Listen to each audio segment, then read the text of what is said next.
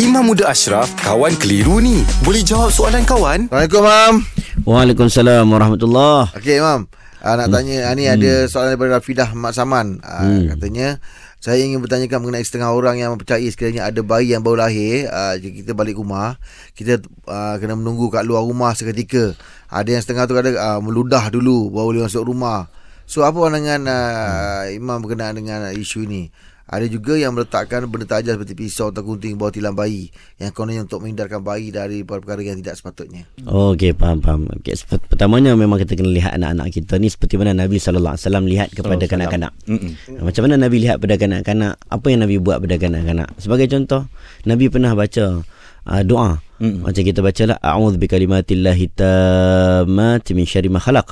Ada ketikanya Nabi membaca kepada anak cucu Nabi sallallahu alaihi wasallam a'udzu bikalimatillahi tammah wa min kulli syaitanin wahamah wa min kulli ainin lamah.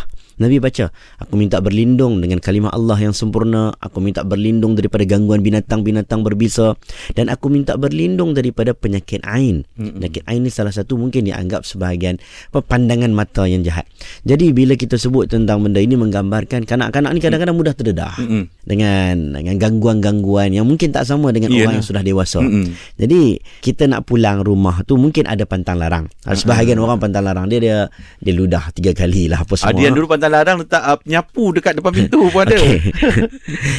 Yang yang pantang larang letak gunting, letak penyapu, letak apa Ah. lagi pisau bawah kaki anak tu.